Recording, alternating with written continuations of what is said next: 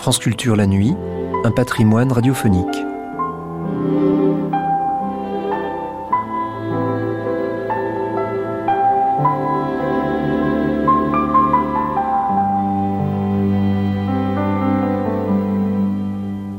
Les dates de Jeanne d'Arc? Dans l'histoire de France, toutes les dates, ou presque. Ainsi, au XIXe siècle, elle fut recréée, en un certain sens, et avec elle, une idéologie. Récupération possible de Jeanne d'Arc, certes. Deuxième partie d'une série de lieux de mémoire consacrés par François Angelier et Marie-Christine Closet à Jeanne d'Arc. Première diffusion sur France Culture, 13 juin 1996.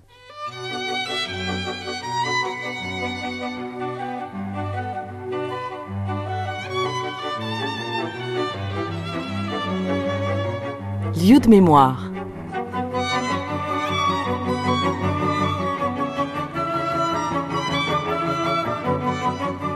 Jeanne d'Arc.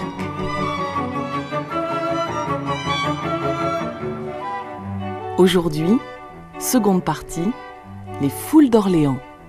Une émission de François Angelier réalisée par Marie-Christine Closet.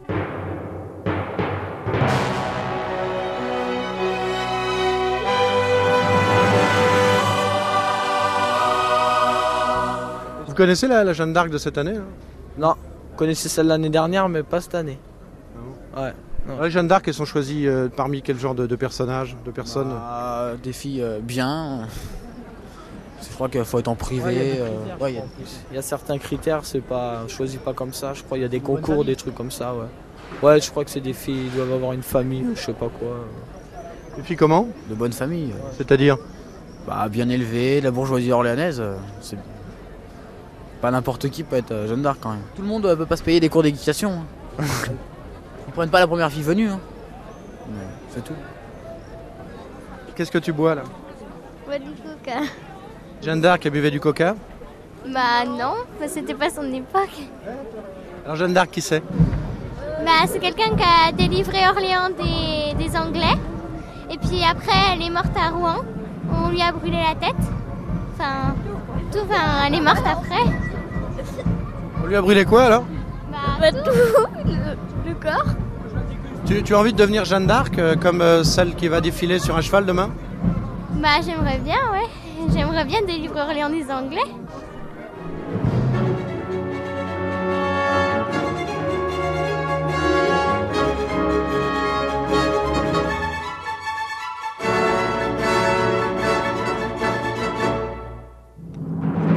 Nous avons pu suivre, au cours du premier volet de ces lieux de la mémoire joannique, la course brève de ce météore qu'a été Jeanne d'Arc, une course qui l'amena de l'arbre au fait jusque dans la cendre rougeoyante du bûcher.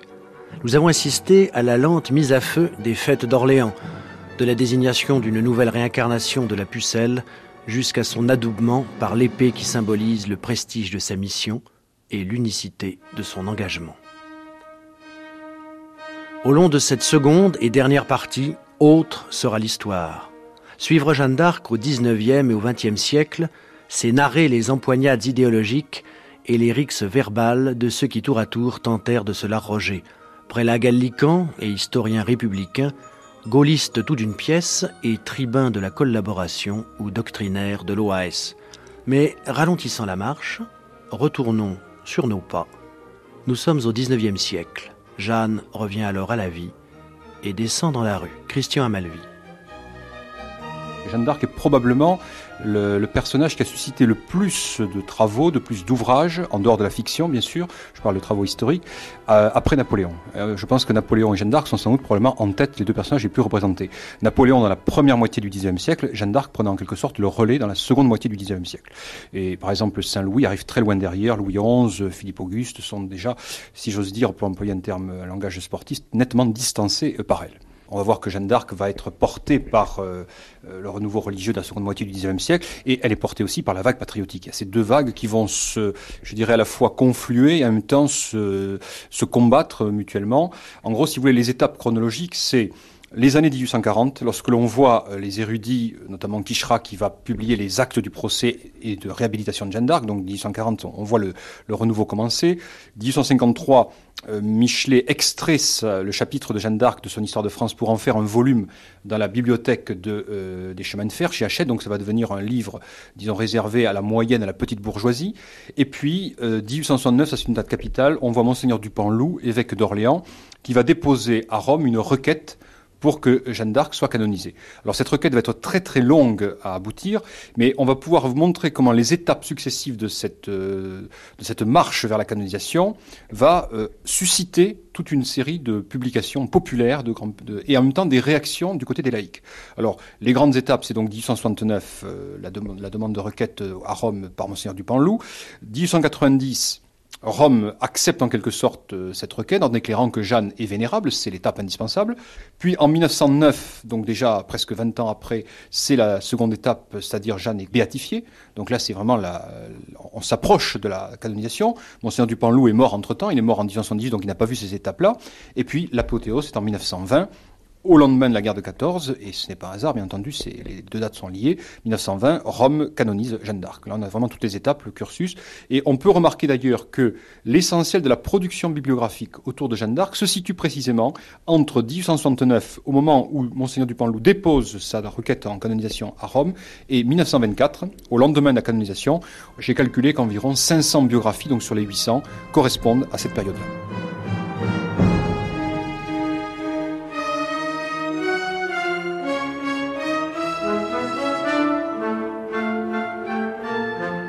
Dans la France du 19e siècle, Jeanne aura un accoucheur, Jules Michelet, et un portraitiste érudit, Jules Quichera.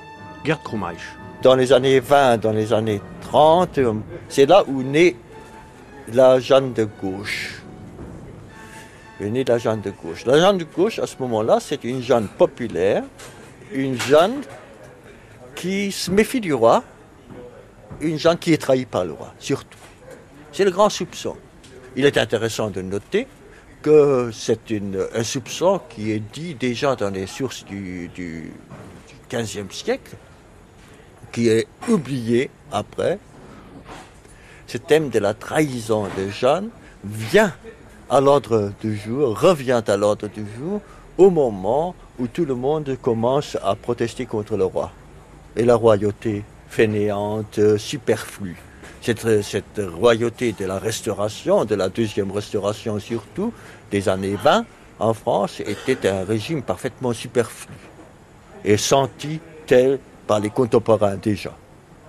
Il n'y avait aucune nécessité historique de cet événement et, et c'était en même temps une époque où tout se tournait vers l'histoire.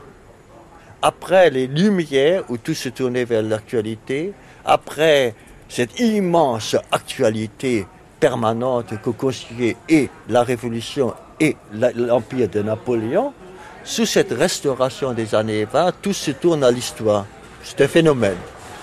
Il y a un mouvement historiciste de droite, Chateaubriand, il y a un mouvement historiciste de gauche, où les gauches essaient de trouver dans l'histoire de France des consignes pour la politique d'aujourd'hui. Oh, c'est les noms d'Augustin Thierry surtout, dans ses merveilleuses lettres sur l'histoire de France, qu'on peut lire avec un très grand profit et, en, souriant, en rigolant parfois. De nos jours, c'est, il est qui commande contemporain, Augustin Thierry, dans les années 20. C'est lui, si je vois bien, le premier qui évoque cette Jeanne d'Arc populaire, spirituelle, radieuse, fille du peuple, saine, qui veut y aller pour la libération de la France et qui n'a plus rien à voir avec la servante du roi. Or, il est intéressant de voir que l'enthousiasme vient avant les sources. Il y a juste, comme je l'ai dit, un vague souvenir euh, des, de la trahison du roi. Et maintenant, avec le thème politique qui survient dans les années 20, de la royauté contre le peuple, la royauté qui qui trahit le peuple, le grand, thème des demi-soldes napoléoniens à l'époque, et du bavardage dans les rues de Paris, euh, c'est à ce moment-là, avec cette euh, euh, historisation de l'intérêt, que revient Jeanne d'Arc sur scène.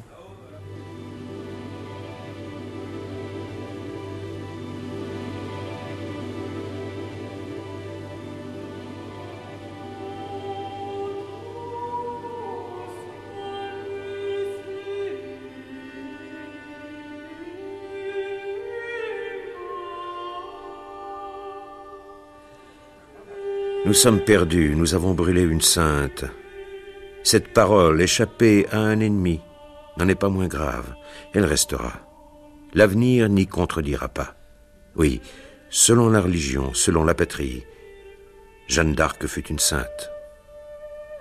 Quelle légende plus belle que cette incontestable histoire Mais il faut se garder bien d'en faire une légende. On doit en conserver pieusement tous les traits, même les plus humains, en respecter la réalité touchante et terrible. Que l'esprit romanesque y touche, s'il ose. La poésie ne le fera jamais. Eh, que saurait-elle ajouter? L'idée qu'elle avait, pendant tout le Moyen Âge, poursuivie de légende en légende, cette idée se trouva à la fin être une personne ce rêve, on le toucha. La Vierge secourable des batailles, que les chevaliers appelaient, attendait d'en haut. Elle fut ici-bas. En qui? C'est la merveille. Dans ce qu'on méprisait, dans ce qui semblait le plus humble, dans une enfant, dans la simple fille des campagnes, du pauvre peuple de France.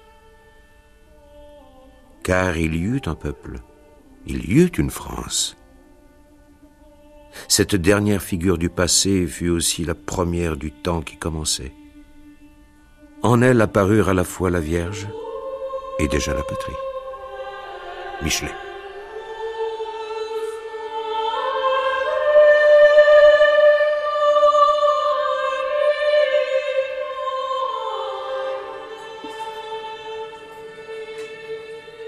La Jeanne d'Arc, elle est présente comme un souvenir vraiment commun des Français, c'est la Jeanne de Michelet.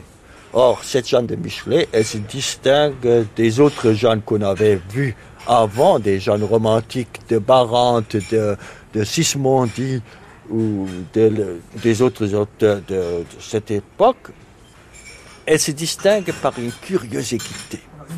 Michelet, il est un homme de gauche, sans doute mais qui fait, vous le savez, dans les années 40, des luttes féroces contre le royalisme, contre le, juste milieu aussi, qui fait de manière qu'il est relégué de sa chair par Napoléon III, après, et où la jeunesse des écoles des années 40, les révolutionnaires de plus tard, vient prendre des enseignements quand il parle du prêtre, de la famille, c'est un, historien agissant et sans doute agissant de gauche.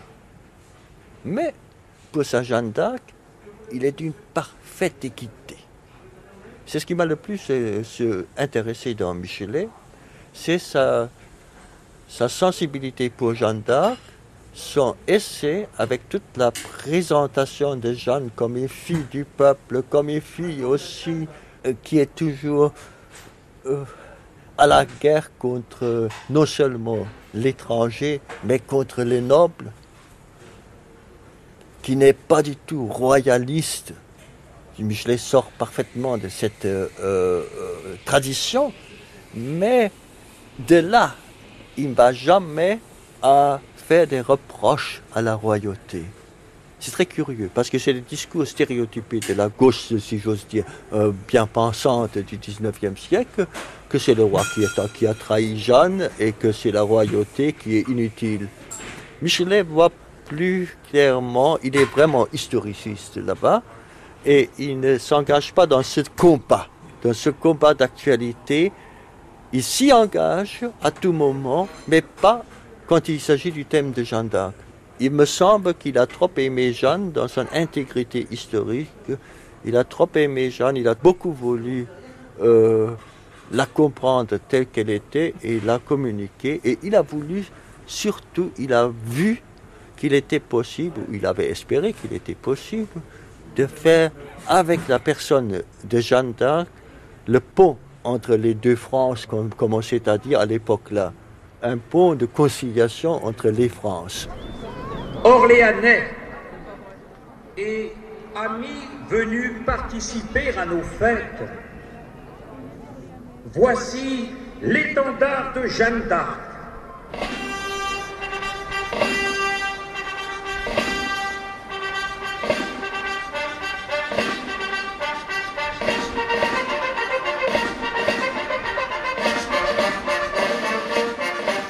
Face à l'émergence de cette plébéienne, droite et trempée comme une épée, et qu'on dit grosse de l'idée de Patrick comme Marie le fut de l'enfant Jésus, les catholiques réagissent.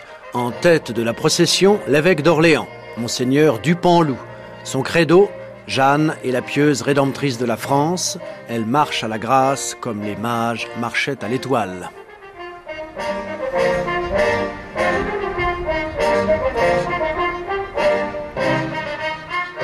Va reprendre à son compte la tradition qui avait lieu jusqu'à la fin de l'Ancien Régime de célébrer tous les 8 mai la délivrance d'Orléans par des panégyriques, par des discours en l'honneur de Jeanne d'Arc. Bon, la Révolution avait mis fin à tout ça.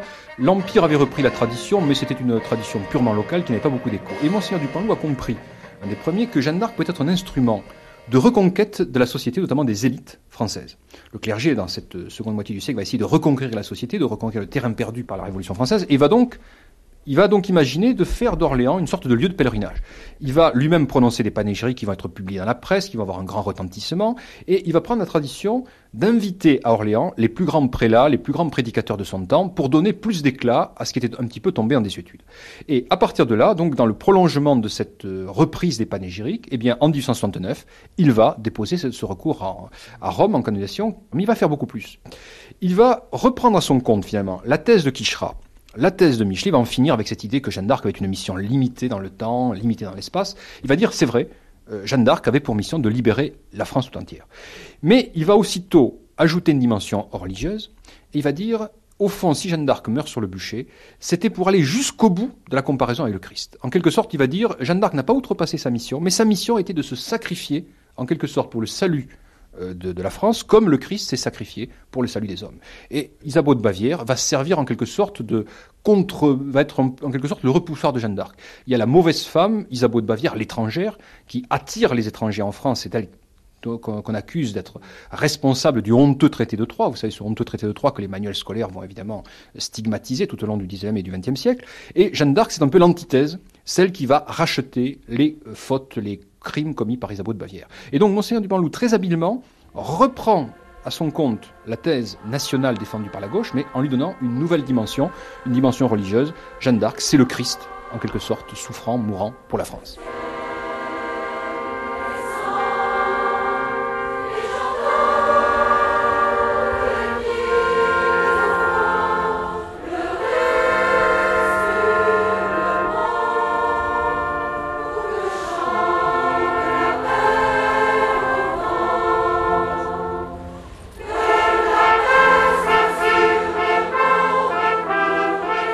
Aujourd'hui, c'est au père Besançon, maître de chapelle de la cathédrale d'Orléans et à ses chœurs, de donner une voix à la mémoire et d'entonner une fois l'an la cantate à l'étendard.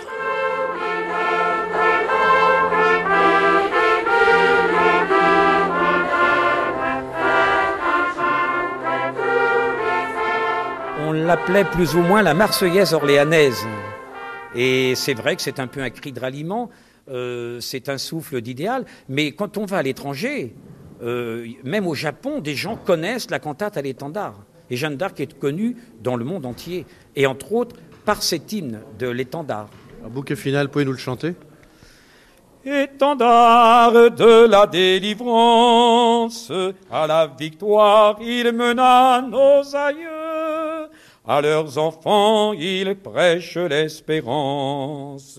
Fils de preux, chantons comme eux. Fils de preux, chantons comme eux. Vive Jeanne, vive la France.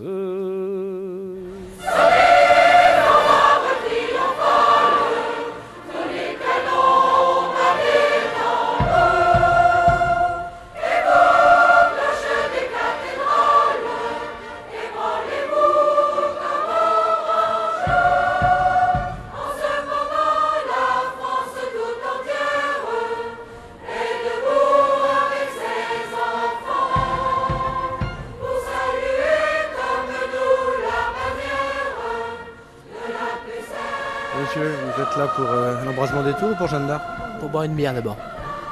Pour boire une bière. Vous venez souvent boire une bière ici Tous les jours.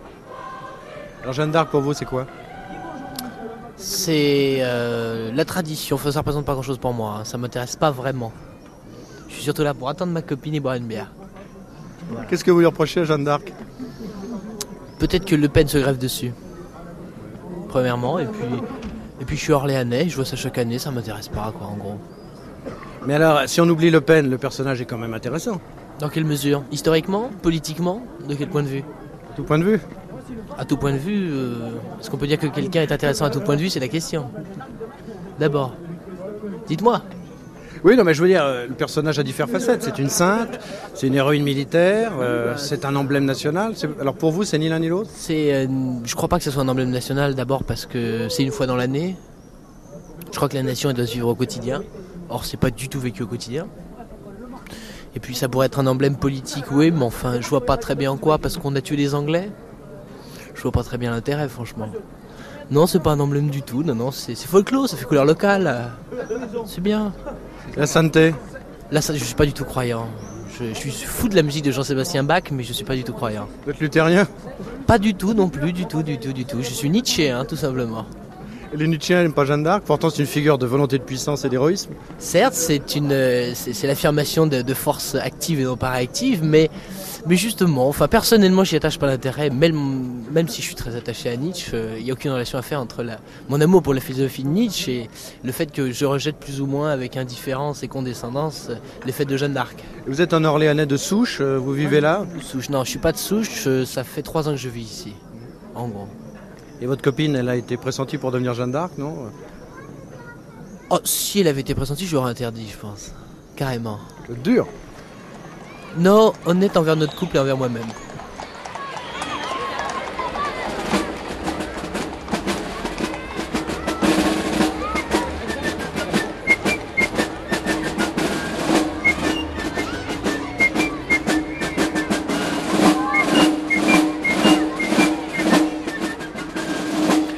Troisième République va faire de Jeanne un enjeu violent. Bergerette téléguidée par la grâce ou pastourelle patriote radioguidée par le désir de sauver la patrie, chacun se fait alors une Jeanne à sa mesure et selon son cœur. ce qui était jusqu'alors, euh, disons, une figure connue uniquement des milieux cultivés, la, bourgeoisie, la petite bourgeoisie, éventuellement quelques éléments du peuple, disons, maintenant ça va s'élargir, ça va se diffuser à l'ensemble de la société française. Désormais, Jeanne d'Arc va être connue de l'ensemble des Français grâce au Petit Lavis et grâce au manuel d'histoire. Mais je dirais que loin d'être une figure euh, consensuelle, elle va accentuer aussi cet antagonisme. Elle, va, elle, ne cessera d'être à la fois de plus en plus connue et en même temps de susciter de plus en plus de polémiques et de plus en plus de passion. Donc en 1874, la statue de Frémier est inaugurée place des Pyramides. Et il va y avoir à, cette occasion-là, Déroulède fait un grand discours patriotique, disons que tous les patriotes se retrouvent autour de Jeanne en même temps, ça va être à la fois le début d'un grand conflit entre la gauche et la droite. Nous sommes au début de l'affaire Dreyfus, le nationalisme est en train de basculer de la gauche vers l'extrême droite, et désormais, vous avez à l'extrême droite des gens qui commencent à célébrer Jeanne d'Arc, non seulement parce qu'elle est à la scène de la patrie, parce qu'elle est la martyre, parce qu'elle est comparée au Christ, mais aussi parce qu'ils voient en elle une sorte d'antithèse à ce qu'ils appellent l'anti-France. Et ils commencent à dire Jeanne d'Arc va servir de drapeau à tous ceux qui veulent chasser de la République de la France les francs-maçons, les juifs, les protestants, ceux qu'on commence à appeler l'anti-France, ce que Maurras commence à appeler l'anti-France, c'est-à-dire ce qu'il appelle les métèques, c'est-à-dire les étrangers, les juifs, les francs-maçons, les protestants. Nous sommes dans les années combien là? Là, nous sommes en 1894, au début de l'affaire Dreyfus. Alors, vous imaginez, l'affaire Dreyfus ne va que faire que renforcer encore cette dimension nationaliste, xénophobe, antisémite de la Jeanne d'Arc catholique et nationaliste. Et donc, de plus en plus, effectivement, les catholiques peuvent dire Johanna nostra est, Jeanne nous appartient, parce que progressivement, l'extrême gauche socialiste, qui voyait effectivement en Jeanne d'Arc une sainte, mais une sainte victime de l'Église, va de plus en plus se retirer en quelque sorte de, cette affaire, va de plus en plus dire Jeanne d'Arc, nous n'en voulons plus parce qu'elle est bonne dieuxarde, parce qu'elle est cléricale, parce qu'elle appartient au clergé, nous la laissons aux nationalistes, elle leur appartient.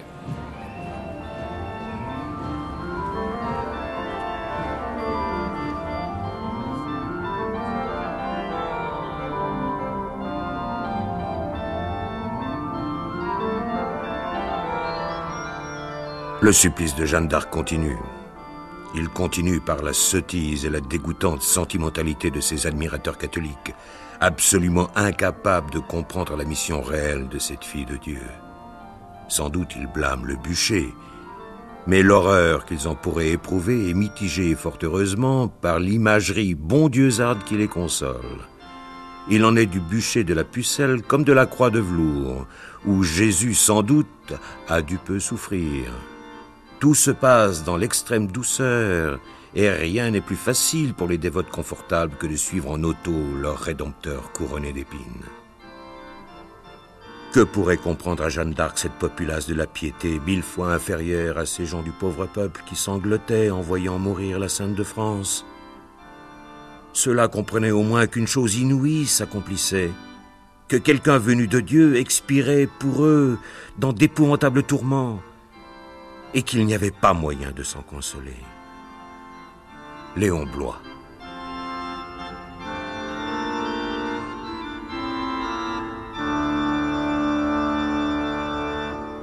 Pendant la Première Guerre mondiale, c'est évidemment un grand moment euh, joannique, puisque la, la Lorraine reconquiert la Lorraine. Voilà, exactement. Alors là, Jeanne d'Arc sera sur les étendards, les cartes postales patriotiques. On verra même Jeanne d'Arc associée aux Anglais, puisque les Anglais sont nos alliés. Et vous savez que le, le canard enchaîné va s'en donner à cœur joie en 1919-1920, lorsque le traité de Versailles est signé. Le, le canard enchaîné dira, euh, par, par ironie, bien sûr, par dérision, et par une, une, clause spéciale du traité de Versailles, on décréta que Jeanne d'Arc avait été brûlée par les Allemands. Bon, là, effectivement, Jeanne d'Arc appartient tout à fait au nationalisme, appartient à la droite. Elle correspond, sa canonisation correspond tout à fait à cette euh, atmosphère de revanche que connaît la France dans ces années 1920. Alors il y a deux grandes dates. Il y a 1920, la canonisation qui voit des fêtes euh, somptueuses à Orléans, présidée par le maréchal Foch, euh, le vainqueur de, de, 1918. Et en 1919, on assiste quand même à cette euh, étrange et extraordinaire scène où en 1929, donc pour fêter la, délivrance d'Orléans, le 8 mai 1929, on voit Gaston Doumergue, qui est, qui à ce moment-là président de la République, qui vient, qui est un protestant et un franc-maçon, qui vient apporter le salut de la République à l'Église catholique. Et on voit se serrer la main en quelque sorte l'évêque d'Orléans et euh, le président de la République comme une sorte de, de maintien de cet esprit bleu horizon, d'union sacrée qui a duré pendant la guerre.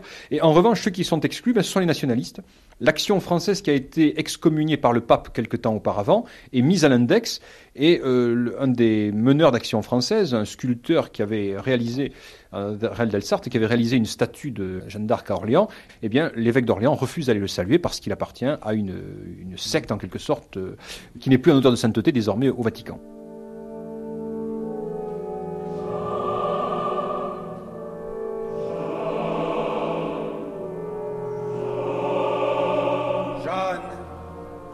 Jeanne. Jeanne. Qui m'appelle? Qui est-ce qui m'appelle? Qui est-ce qui a dit Jeanne? À partir des années 20, Sainte Jeanne d'Arc campe dans le camp catholique. La gauche s'en éloigne, la droite s'y cramponne, la brandit la droite, toute la droite, Michel Vinocq.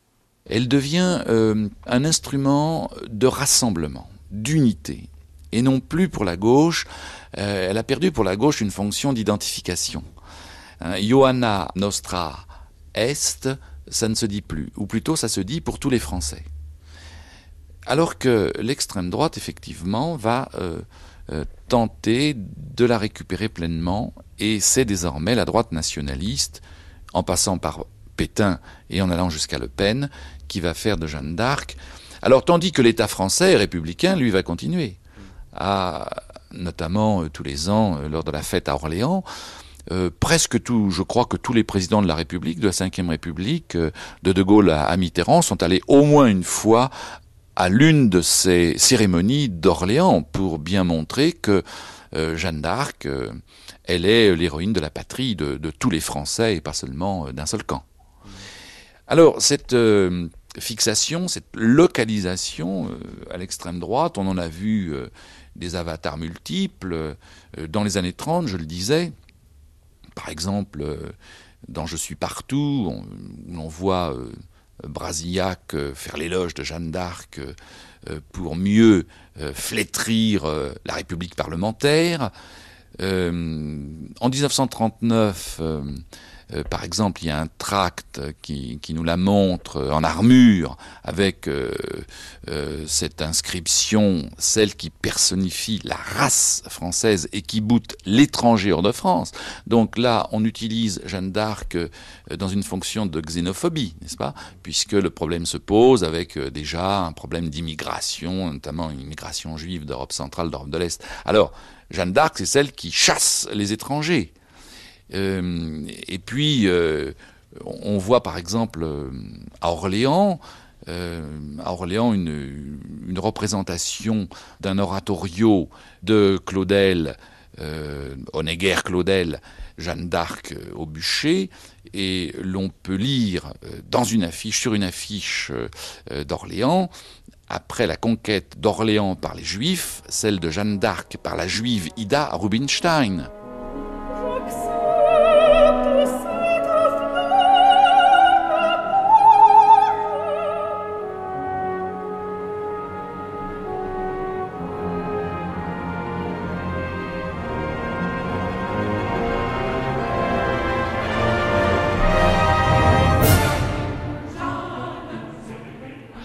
Pendant la guerre, récupération de Jeanne d'Arc par Vichy, bon, euh, sainte de la patrie, et puis alors euh, euh, elle va servir là à l'anglophobie.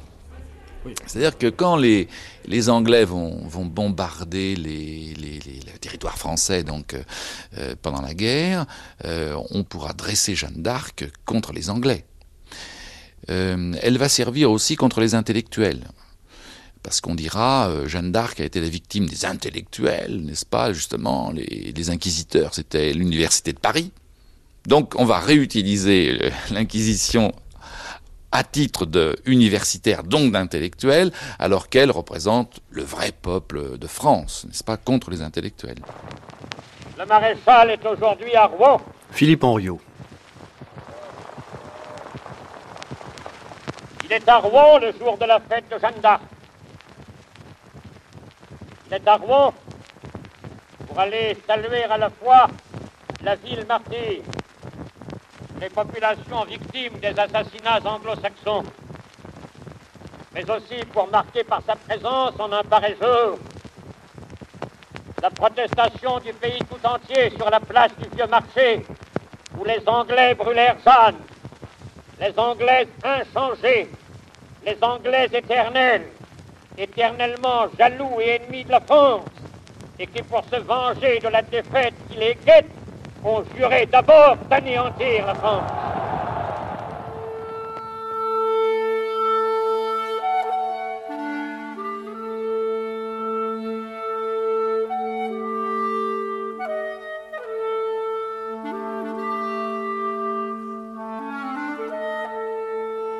Au début de l'année 1943, je suivais le cours de Georges Lefebvre, grande figure de la Sorbonne, alors à la fin de sa carrière, homme de gauche, célèbre comme tel, proche des communistes. Ce jour-là, quand nous entrons dans la salle, nous voyons au premier rang deux officiers allemands en grand uniforme. Ce sont, selon toute vraisemblance, des Allemands issus de la bonne société, d'anciens cadres de la Reichswehr. Georges Lefebvre entre, les regarde et devient cramoisi. Tout le monde comprend qu'il va se passer quelque chose. Il met ses deux mains sur la table et improvise. Il nous parle de Fichte, du discours à la nation allemande et de la légitimité de la révolte.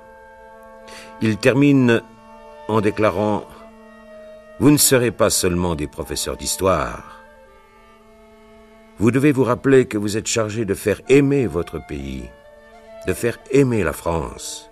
Et n'oubliez pas que vous aurez aussi à faire aimer Jeanne d'Arc, qui était alors le symbole des gaullistes, et que celui qui touche à Jeanne d'Arc est un salaud. Jeanne d'Arc, c'est sacré.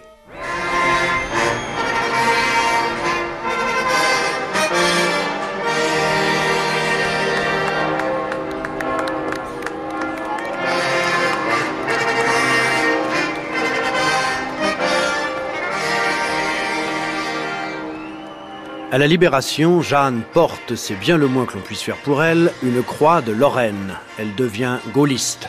Sa silhouette retrouvée hante les ruines libérées d'Orléans. le témoignage d'Annick Lucet-Dupont, Jeanne d'Arc, 1945. Je suis Annick Lucet Dupont, j'étais Jeanne d'Arc en 1945. Orléans était, avait le tiers complètement détruit, donc euh, tout autour de la place du Martroi actuelle et la place de Gaulle. Il restait que des ruines et un petit peu de la chapelle de Notre-Dame des Miracles actuelle et un petit peu de la maison de Jeanne d'Arc, je crois. Mon père était chef scout euh, à Orléans et il avait une dévotion spéciale à Jeanne d'Arc et il trouvait qu'on ne faisait pas euh, revivre la vie de Jeanne d'Arc et son, sa traversée de la Loire, euh, enfin toutes les étapes de, de ce qui s'était passé à Orléans, en dehors de la procession. Ça m'est tombé dessus parce qu'on m'a désigné comme ça, par le scoutisme, parce que j'étais cheftaine de de guide à l'époque euh, et il fallait quelqu'un qui s'occupe des autres. Donc euh, j'avais une, troupe de guides avec moi et on, était au moins une douzaine euh, qui pouvaient être désignés, si vous voulez. Alors vous avez eu peur quand on vous a dit vous serez Jeanne d'Arc D'abord, est-ce qu'on vous a demandé ou est-ce qu'on vous a désigné d'office? On m'a désigné, on m'a dit est-ce que vous acceptez d'être Jeanne d'Arc Sur le moment, j'ai dit non parce que je me sens pas digne d'être Jeanne d'Arc. C'est c'est une chose extraordinaire et euh, c'était la première fois, donc euh, je me sentais pas digne du tout de représenter Jeanne d'Arc. Et puis pour le groupe que je représentais, j'ai dit bon, ben, je le fais et puis je le ferai du mieux que je pourrai. Quel a été votre entraînement? Oh, Il n'y a pas eu grand-chose parce que les Allemands euh, venaient de partir et il restait une jument allemande dans une caserne, donc on a retrouvé à la caserne Saint-Charles d'Orléans. Et je suis montée deux fois dessus, et c'est tout. J'avais, j'étais jamais montée à cheval. Euh, d'ailleurs, elle s'est emballée quand on lui a montré une cravache. Enfin, il y a eu des petites des anecdotes, quoi. Mais enfin, non, j'étais pas du tout préparée. Et l'armure? Bah, L'armure, euh, on l'a louée, je crois, à Paris. Je l'ai essayée. Elle pesait 30 kilos avec la jupe en côte de maille. Et puis, euh, voilà. C'était un peu pénible, quand même. Euh, quand on est jeune, on ne pense pas à tout ça, je trouve.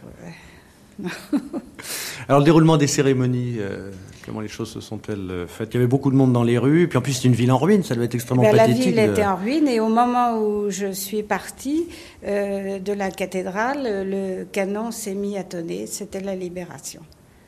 Donc euh, les cloches sonnaient, le canon tonnait, les gens, euh, les hommes à l'époque portaient des, des, chapeaux, ils se découvraient sur mon passage. Euh, j'ai un souvenir en débouchant de la rue Jeanne d'Arc sur la rue Royale, extraordinaire. C'était c'était une double. On sentait la libération des gens qui, qui exultaient parce que les Allemands étaient partis. Donc c'était une double libération, si vous voulez. Ils voyaient en moi autre chose.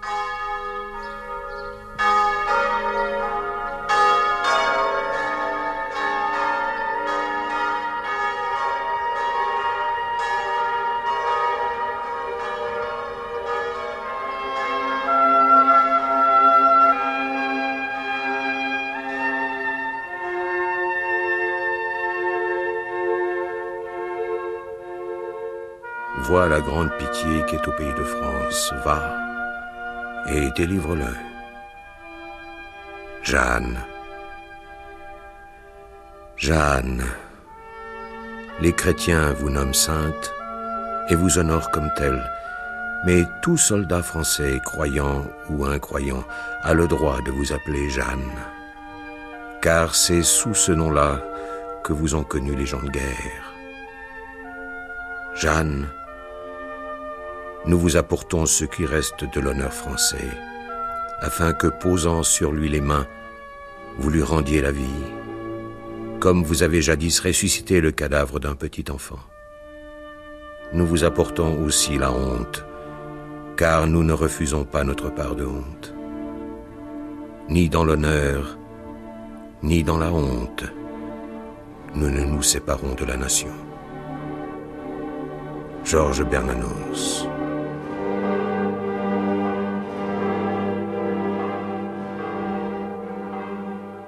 Jeanne, j'ai 19 ans. Jurez de dire la vérité. Je le jure.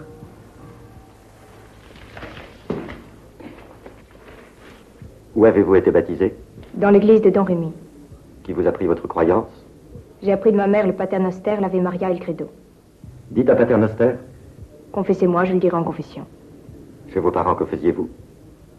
Je travaillais à la maison, je n'allais pas au champ avec les brebis et autres bêtes. Avez-vous appris quelques métiers? Oui, à filer et à coudre. Cela entendu, nous, évêques, interdisons à Jeanne de sortir des prisons qui lui ont été assignées dans ce château de Rouen. Je n'accepte pas cette défense. Vous avez déjà tenté ailleurs et par plusieurs fois de vous échapper. Comme tout prisonnier en a le droit. Death to the witch! Death to the witch!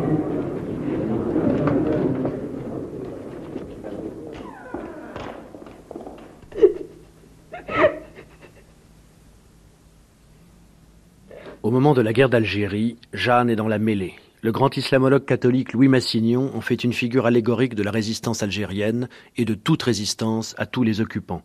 L'OAS tente, elle, de la coudre sur son treillis. En témoigne l'étrange aventure espagnole de Florence Delay, Jeanne d'Arc de Robert Bresson et Oriflamme pressentie de l'Algérie française. Euh, J'avais tourné donc le film pendant l'été 61. À la, à la rentrée, j'ai l'hiver suivant, je suis partie à Madrid pour y faire ma maîtrise d'espagnol. et un poète qui était le correspondant du Monde à Madrid, José Antonio Novais, que je connaissais, m'a demandé comme un service de rencontrer son informateur de l'OAS, qui voulait absolument me parler. J'ai donc eu rendez-vous dans un café de Madrid avec cet informateur, dont j'ai oublié le nom, qui était un nom roumain, dont je ne suis plus sûre, et qui m'a très clairement dit, Novaïs s'est éclipsé, que voilà, l'OS avait une mauvaise image de marque, euh, qu'en fait c'était une immense cause, et qu'il fallait une sorte de Jeanne pour redonner confiance dans l'OS, et que je venais de tourner ce film, et que c'était peut-être mon devoir de euh, me prononcer clairement en faveur de l'OS, de rester à Madrid, et de, de faire jouer un certain charisme. Euh, alors, évidemment, je, je lui ai dit que ce n'était pas que j'étais euh, vraiment dans le camp tout à fait opposé et qu'il n'est pas question pour moi de mettre le doigt, de, confondre, enfin, euh, les choses et, et surtout d'engager l'image de Jeanne bien plus importante que la mienne et la mienne qui quand même m'importait de ce côté-là. Euh, il ne m'a pas cru et il m'a dit réfléchissez. Et là ont commencé plusieurs jours où il m'a filé, où j'ai été filé et où je recevais des coups de téléphone très insistants la nuit et où il y a eu ce projet fou parce que il ne m'a pas parlé dans ce café, il m'avait amené au bar d'un grand hôtel à Madrid où se réunissait l'état général de de l'OAS, l'état-major pardon de, de l'OAS et, où il y avait euh, où il y avait en particulier Argou. Et, et c'est-à-dire que j'ai eu assez peur de tout ça. Vous n'êtes pas devenu l'oriflamme de l'Algérie française euh, Non. Mais c'est une idée bizarre. Pourquoi euh, Ils sont venus vous voir parce qu'ils avaient quand même été marqués. Ils ont vu, vu le film. Ils ont été euh, des photos dans les journaux, dans les revues? Oui, c'est-à-dire que j'étais arrivée à Madrid et je travaillais sur un poète qui était interdit encore. On était en plein franquisme. Et euh, le directeur de, l'hémérothèque de la ville, là où je travaillais, qui à mon avis hum, n'était pas vraiment franquiste, avait fait en sorte qu'il y ait beaucoup d'articles dans la presse pour raconter que la Jeanne d'Arc de Bresson, euh, et le film n'était même pas encore sorti complètement, il y a eu des projections, était venu à Madrid travailler sur Miguel Hernandez. Tout ça d'une certaine façon peut-être pour libérer le poète par l'image de Jeanne. Et donc la presse avait été pleine de, comme ça, que Jeanne d'Arc étudiait, était à Madrid, vous voyez. Et je pense que c'est comme ça qu'il était venu jusqu'à moi. Il me semble qu'aujourd'hui, tout s'est rencontré à Orléans. Les grands souvenirs du passé, ceux que vous commémorez d'année en année, depuis 530 ans, avec un éclat, une fidélité, une unité admirable. Le souvenir de cette jeune fille qui, au pire moment de notre histoire, rendit courage aux Français et d'abord au roi de France. À partir de ce moment-là, tout était sauvé.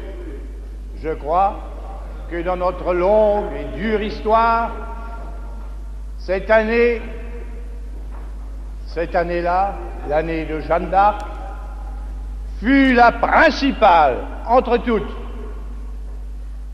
En parlant, comme je viens d'avoir l'honneur de le faire à Orléans, je suis sûr que cette héroïne, qui est la vôtre, qui est celle aussi de toute la France, dont la statue est devant moi, que vous avez célébrée aujourd'hui d'une manière inoubliable. Je suis sûr que cette jeune fille appelée par Dieu pour sauver son pays, cette jeune fille ne me démentirait pas. Claire Deschamps-Burus, Jeanne d'Arc, 1959. Alors j'ai sous les yeux une photo où on vous voit à cheval, en armure, avec un grand sourire, et puis tenu par la main par le général de Gaulle. Mais c'était lui, Jeanne d'Arc, ce jour-là, non? C'était plus lui que oui, vous, il a non? fallu que petit à petit, au, au fil des années, je décide que c'était lui, Jeanne d'Arc, parce que ma photo reparaissait tout le temps, et j'étais quand même assez fière. Et un jour, j'ai dit à un avocat, mais dis-moi, ma photo reparaît tout le temps, tout le temps dans les journaux. Peut-être je pourrais avoir des droits. Il m'a dit non, l'événement important, c'est quand même le général de Gaulle. Donc j'ai abandonné de, de, de penser que c'était moi qui avais fait Jeanne d'Arc. Alors vous vous êtes replongé brusquement dans, dans, Dans la le littérature cheval, sur- surtout. Dans le cheval. Oui. Racontez-nous. Bah, je montais pratiquement pas à cheval, donc euh, il fallait quand même que je tienne sur un cheval. Et j'avais quand même remarqué pendant les années précédentes que le cheval était assez important. C'était toujours la, la jument allemande? Euh, non, non. C'était la. On avait fait courir un bruit dans Paris Match que c'était la jument qui vidait les ordures de la caserne du Noir. J'avais été très vexée d'ailleurs. Et donc, euh, mais la jument était quand même importante, donc j'avais fait pas mal de cheval avant. Et euh, je m'étais préparée, oui. Alors donc vous étiez à cheval, et l'armure Le stade de l'armure? L'armure est lourde. Mais euh, je ne sais pas, ma- ma, voisine, Madame Dupont, ne se souvient pas, mais moi j'avais des couches de coton comme ça entre l'armure et la peau. Et parce qu'en fait, si vous voulez, la- l'armure elle-même n'est pas lourde, c'est la cotte de maille qui est très lourde, qui pèse pratiquement les 30 kilos, mais le fer est capable de, de blesser. euh, je dois dire que c'est. On n'a pas froid. Alors quand vous étiez à cheval avec l'étendard et la- et l'armure, est-ce que vous avez senti un peu de la mystique de Jeanne d'Arc vous, vous habitez C'est-à-dire que le peuple orléanais, le public, est tellement enthousiaste, tellement heureux. C'est comme s'il revivait cette délivrance d'Orléans, cette liberté, que je- oui, je l'ai vécu comme ça, euh, le temps du défilé, évidemment. Et alors une fois la cérémonie terminée, l'armure ôtée, euh, le cheval retourné à son écurie, euh, vous-même, est-ce que le personnage de Jeanne d'Arc a continué de vous habiter? Eu- C'est-à-dire que j'étais obligée de me changer très très vite car euh, je devais aller rencontrer le général de Gaulle à la préfecture. Or, j'étais. Vous n'êtes enfin, pas allé en armure Je pouvais pas malheureusement. J'aurais préféré parce que l'armure, j'étais couverte de gras. Il fallait que je sois propre. Donc tout ça, euh, les militaires m'avaient nettoyé. Je me souviens, j'avais un coup comme ça. Il a fallu que je me dépêche à la préfecture. Et là, j'ai rencontré De Gaulle, qui m'a dit une phrase vraiment historique, euh, merveilleuse. Il m'a regardé, il m'a salué, très très paternel. Et il m'a dit, Mademoiselle, si cette journée a été aussi réussie, c'est en partie grâce à vous. Et j'ai vraiment aimé ça parce que c'était peut-être vrai. Et ensuite, je lui ai dit, euh, nous allons trinquer à l'avenir de la France. Il m'a répondu, je vous remercie beaucoup, mademoiselle.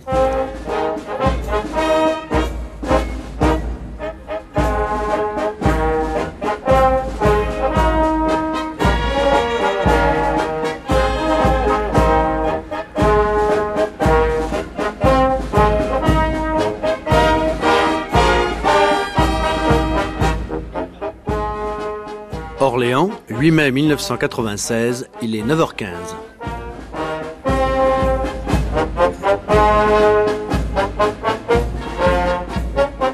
Alors Jeanne d'Arc pour vous c'est quoi?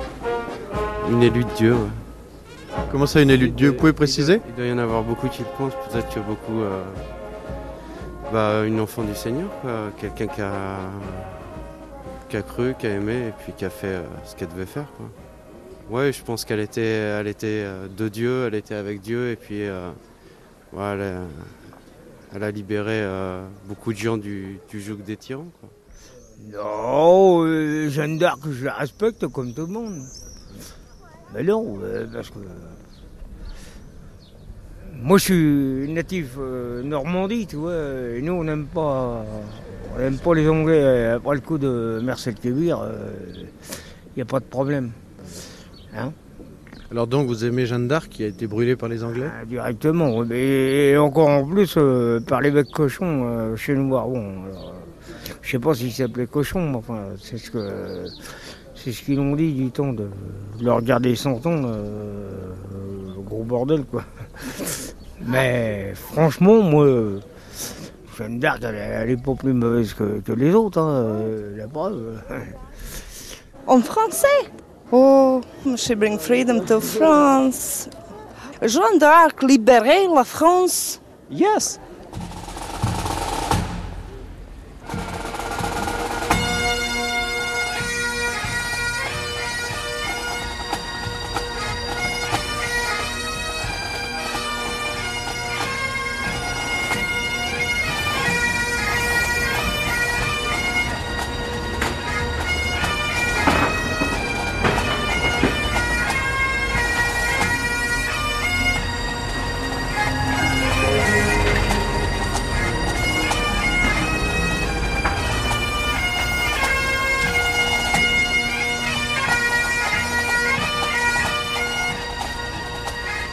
Marie-Christine Chantegrelet, Jeanne d'Arc 1968.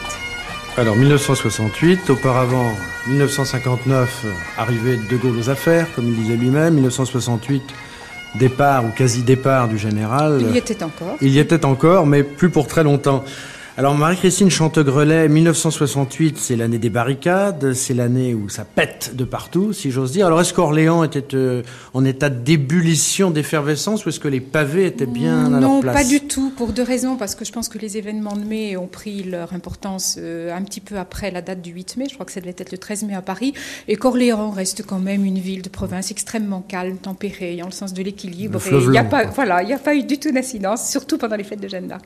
Alors votre passé vis-à-vis de Jeanne d'Arc, est-ce que avant d'incarner le personnage, vous aviez eu une, une expérience personnelle, je, ne dis pas de, de fascination, mais enfin des lectures, Oh, si, moi, une préparation je- familiale Moi, je crois que je peux dire que j'étais une fêlée de Jeanne d'Arc. Moi, j'ai des souvenirs enfants où je revenais des, comment dire, de voir le défilé et je montais sur un petit cheval en bois qu'il y avait à la maison et je disais à mon frère, allez, tire-moi sur le cheval, tel pas, je suis Jeanne d'Arc. Donc déjà, j'avais vraiment ça en moi, oui. À mon époque, c'était la garde républicaine qui fournissait les chevaux et j'étais montée sur Gai Printemps qui était le cheval des timbaliers de la garde républicaine. Alors moi, j'avais une longue expérience de, de la montre puisque je montais depuis de nombreuses années, mais même si je ne l'avais pas eu, Gai Printemps était tellement gentil, tellement calme, c'était les chevaux, un des chevaux des timbaliers, que vraiment il était, euh, voilà, tout à fait tranquille. Je crois me souvenir que l'armure était quand même moins lourde que ce qu'elle pouvait être les années précédentes. L'étendard est lourd, mais je vous dis, je crois que c'est vraiment pas ce qui me reste Oui. Alors qu'est-ce qui vous reste? Des tas de choses très fortes. Euh, Je, je raconte souvent quand on me le demande, parce que c'est vraiment quelque chose qui m'a énormément euh, touchée au moment où je l'ai, je l'ai vécu, d'avoir vu, euh, entre autres, des gens se signer, non pas sur mon passage, mais sur le passage de celle que je représentais. Je veux dire, c'est très très fort quand on reçoit ça à 17 ans. Et je crois que le pire, c'est que le jour du 8 mai, Devant Saint-Paterne, il y avait une dame qui était en fauteuil roulant et qui a eu un geste et des paroles vis-à-vis, là encore, de celle que je représentais. Je crois un peu, sans doute, comme qu'un chrétien peut avoir euh, devant la, grotte de Lourdes, à Massabielle, en disant si c'est pas maintenant que là, quelque part, je me lève et je marche. Et ça, j'ai reçu ça avec une force incroyable. On se dit, mais attends, est-ce que je suis pas dépassée par ce qui se passe? Qu'est-ce que je fais là sur un cheval? Est-ce qu'il n'y a pas? Et donc, ça sont des souvenirs très, très, très forts qui me, qui me restent.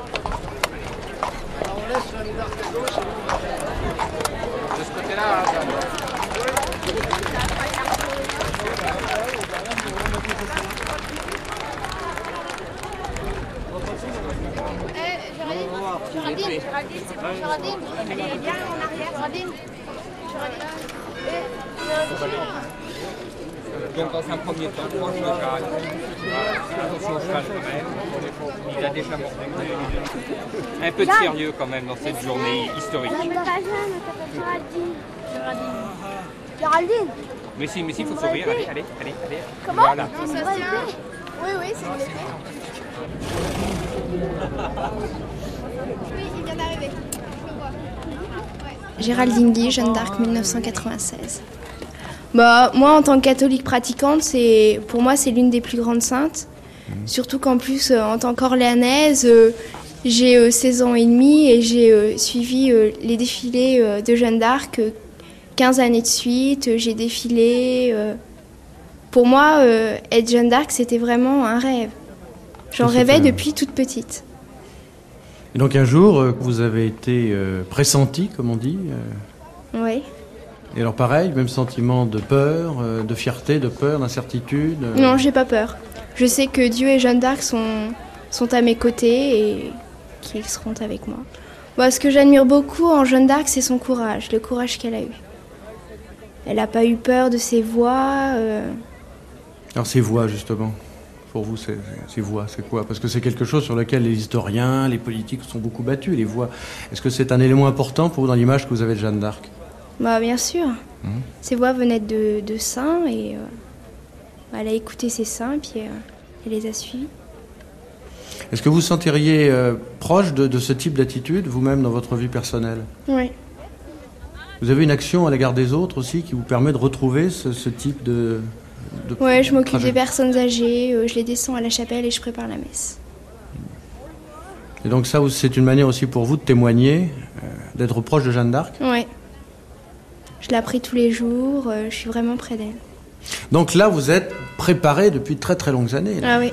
J'ai commencé à défiler, j'avais 5 ans et demi, en petite demoiselle de paroisse. Vous étiez habillée comment? J'étais en rouge et vert. Je représentais la paroisse de Saint-Donatien. Et puis ensuite, j'ai défilé euh, dans le scoutisme. Voilà. Et ensuite? Et ensuite, bah là, je vais défiler en tant que Jeanne d'Arc.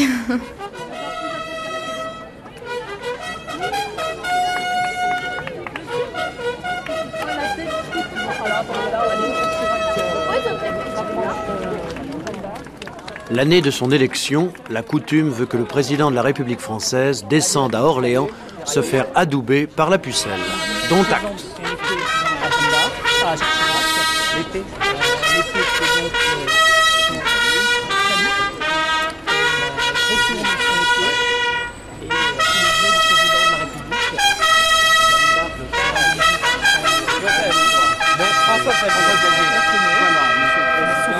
Vous êtes superbe ça, superbe. Je vous félicite.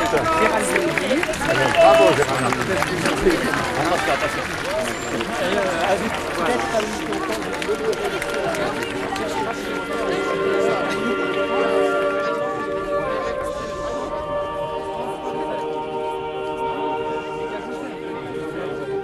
C'était Lieu de mémoire, Jeanne d'Arc, deuxième partie, Les Foules d'Orléans avec Christian Amalvi, Gerd Krumaich, Michel Vinoc, Annick Lucet-Dupont, Claire Burus, Marie-Christine Chantegrelet, Géraldine Guy, Florence Delay et le père Pierre Besançon.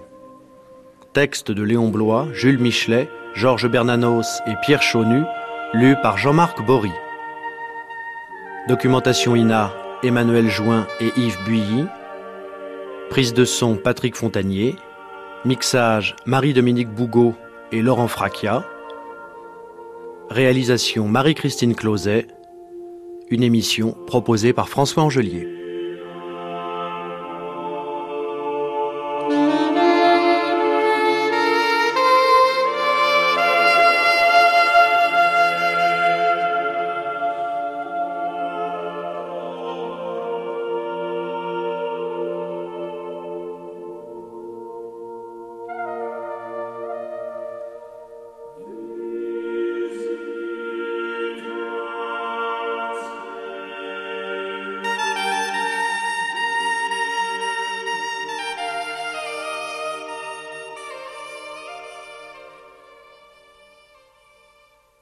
Cette émission a été diffusée pour la première fois sur France Culture le 13 juin 1996.